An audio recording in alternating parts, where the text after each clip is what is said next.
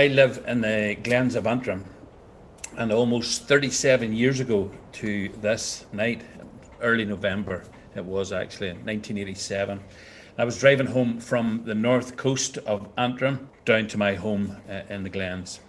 It was after midnight when I, I, set out on my journey at about 50 miles ahead of me or, or so, and it had been lashing rain all day. And now, uh, as I was just set, setting out on my journey, the wind was blowing a hoolie. Uh, and um, I was travelling down. Most of you will know if you're, you're, you're from this area, you'll have heard of the the Frosses Road. It was the main road from North Antrim that took you to Ballymena and then beyond. And in those days, the Frosses Road was not the dual carriageway that it is now. It was a, it was a single road, and it had the uh, dubious reputation as being the most dangerous road in Northern Ireland. This was due to the fact that it uh, went straight through the Garry Bog, and of course, the underlying peat made the road very unstable and it had subsided here and there over the years. And drivers who were tempted to speed along this, the long stretches of this road, very often came undone uh, in the humps, treacherous sort of humps and hollows along the road. Now, on the night of my journey, the lashing rain, there was mist uh, uh, everywhere, and vis- visibility was down to just a few yards. I knew the road well because I was up and down it every day. But I hadn't been driving for very long and uh, I was nervous. And my main concern was all the surface water. It was like a river in places. And of course, when I'd been learning to drive, I'd heard about this phenomenon known as aquaplaning and the disastrous consequences that resulted from flying off a road due to uh, the water. And as I was carefully driving down this road, suddenly I saw this figure on the left hand side of the road with arm out extended in an obvious appeal for help. But I did not stop. I drove past. And uh, before you judge me, let me explain. It was the mid 1980s. The troubles in Northern Ireland were at their height. There was murder and mayhem on an almost daily basis. Uh, anybody that was from here will remember what that was like. I was nervous, as people generally were. So it was not against my better judgment that I drove on, but it was against my conscience. And about a mile down the road, my conscience got the better of me. Uh, there was neither a light nor another car, a house, anywhere to be seen for miles. Pitch black. So I turned the car around and I went back, drove past the figure again, turned around again, and came back down the road. And when I got close enough to study the figure, I realized that it was an old woman. So I leaned across it was the old screw down windows in those days. I screwed the window down, and I uh, this old lady leaned in the window, and the first thing she said in this kind of breathy voice was, "May the Lord bless you. Well, I just said, get in because the wind and the rain was blowing it all in round the car, but she didn't seem to be able to manage the handle of the car. So I jumped out and I ran round and I let her in, uh, closed the door behind her, ran back round again. And in those few seconds out in the rain, I was drenched. My hair was dripping wet. And as I sat in the driver's seat, I could feel the cold, wet material sticking to the backs of my legs. That's a terrible night, I said, but I got no response from the woman except this big, wearisome sigh. And just before the interior light went off, I took a sidewards glance at her. And she was dressed in this big, long woolen coat, long coat, and she wore a woolen uh, hat on her head, like a bobble hat without the bobble. She had big, bony wrists and big, work hardened hands like a farmer's. And on her lap was what looked like to me one of those old Victorian carpet bags. And she held on to that like grim death as she just stared ahead of her out the, out the um, windscreen. If uh, I were to ask you to describe a fairy tale witch, you would describe this woman. Her nose was big and hooked.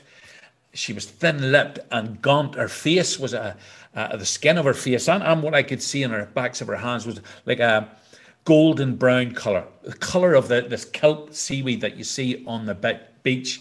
And I imagined that it had that same cold, leathery feel to it. Her face was so lined and wrinkled it gave her this really careworn appearance. And having had no response to my first uh, attempt at speaking to her, I tried again and I said to her, That really is a wild night. And she just sighed again. So I tried a different tack. I said, Where are you heading on a night like this anyway? And this time she said, Belfast. Well, by this stage, the hairs on the back of my neck were standing straight up, and I started to speed talk with just with, with nerves. And I said, "I'm not going to Belfast. I, am sorry, I couldn't take you that far tonight. I wouldn't have enough fuel anyway. I can take you to Ballymena. That's the next town, but that's as far as I could go because I'm going in this direction." And eventually, I ran out of breath and things to say, and we drove along in silence. And the mist and the rain was so bad I could hardly take my eyes off the road. I was leaned forward in the driving seat, staring out the windscreen. But every now and again, I could scale it across at this woman just for a second or two before I could had to return my eyes to the road. And whenever I looked at her, she just sat there, holding onto this carpet bag, staring straight ahead of her. And then after a while, I got that strange feeling. You know the one. You everyone knows this feeling when you're being watched, but this was more powerful than that. It was like someone was boring into the back of my neck. And when I glanced across at this woman, her face was right there. And I drew back, and as I drew back, she came forward. Well, of course, I had to look back to the road again. And when I did, she rasped into my left ear. Be careful.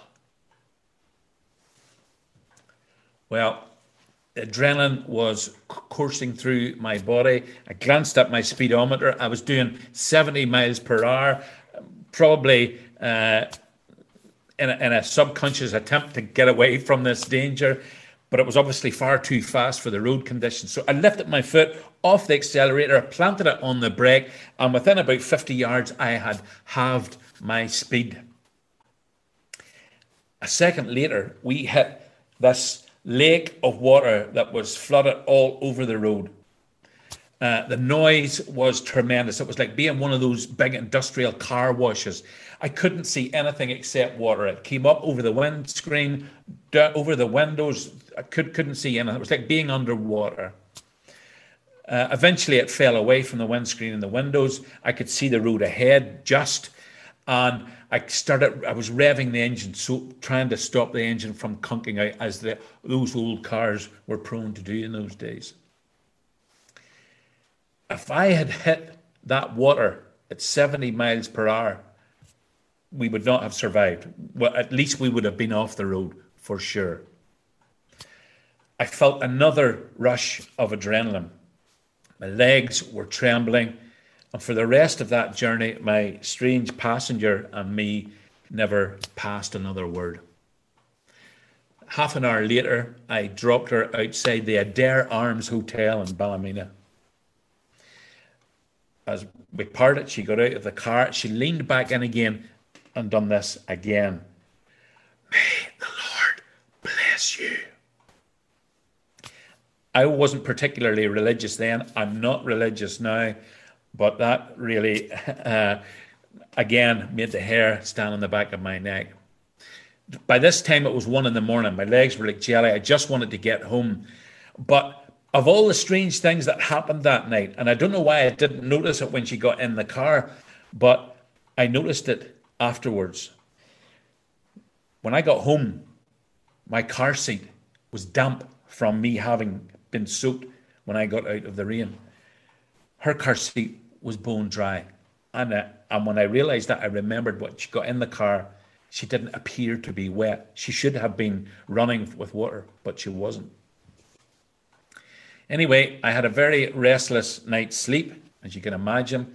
I went back up to the north coast the next day. I told an older man who I was friendly with about what had happened the night before, and he just he was a native of the area, and he uh, had this wry smile on his face, and he said, "That'll be the bog woman." And I said, "The bog woman? It's what? Who is she? Is she a local? Is she right in the head?" Oh no, he says, "She's a ghost." Well, I don't know what she was. But I telephoned the hotel the next day and I asked, had anyone checked in? And they told me that no one had. I told my mother the story, so disturbed I was by it. And her only reply was, um, Guardian angels come in all disguises, son. And I have thought about this bog woman many, many times over the years and I was never able to come to any rational conclusion as to who or what she was. Told the story a few times to close family members, but that was all. I, I wrote the story down actually a couple of days later and told it to family members, but that was all. And the story might have ended there, except that 25 years later, in an article in a local newspaper, the Larne Times, in fact, I read this kind of thought for the week thing and it was by one of these Christian contributors. And he described that on one dreary November evening in 1992, he had reluctantly stopped to give this old woman a lift. He said in his article that he was dealing with a, a very serious personal tragedy in his life at the time, and he had no desire to pick up a stranger in his car. But anyway, because of the time of the evening, in the middle of nowhere, he felt compelled to do so. He remembered in this article that her com- the conversation with her was very awkward and that she repeatedly said to him, May the Lord bless you. He was a religious man, and somehow or another he took comfort from her repeated blessings. He described her as having an amber glow to her skin, and that her dress was uh, old fashioned, behind the times. And after a few miles, the woman asked to get out of the car. He was reluctant to do so because they were still in the middle of nowhere, but she insisted. She got out of the car, he drove on, he looked in his rearview mirror, and she was gone. So alarmed was he by this that he reversed back to where he dropped her off, checked all around, he said in his article, and she was gone.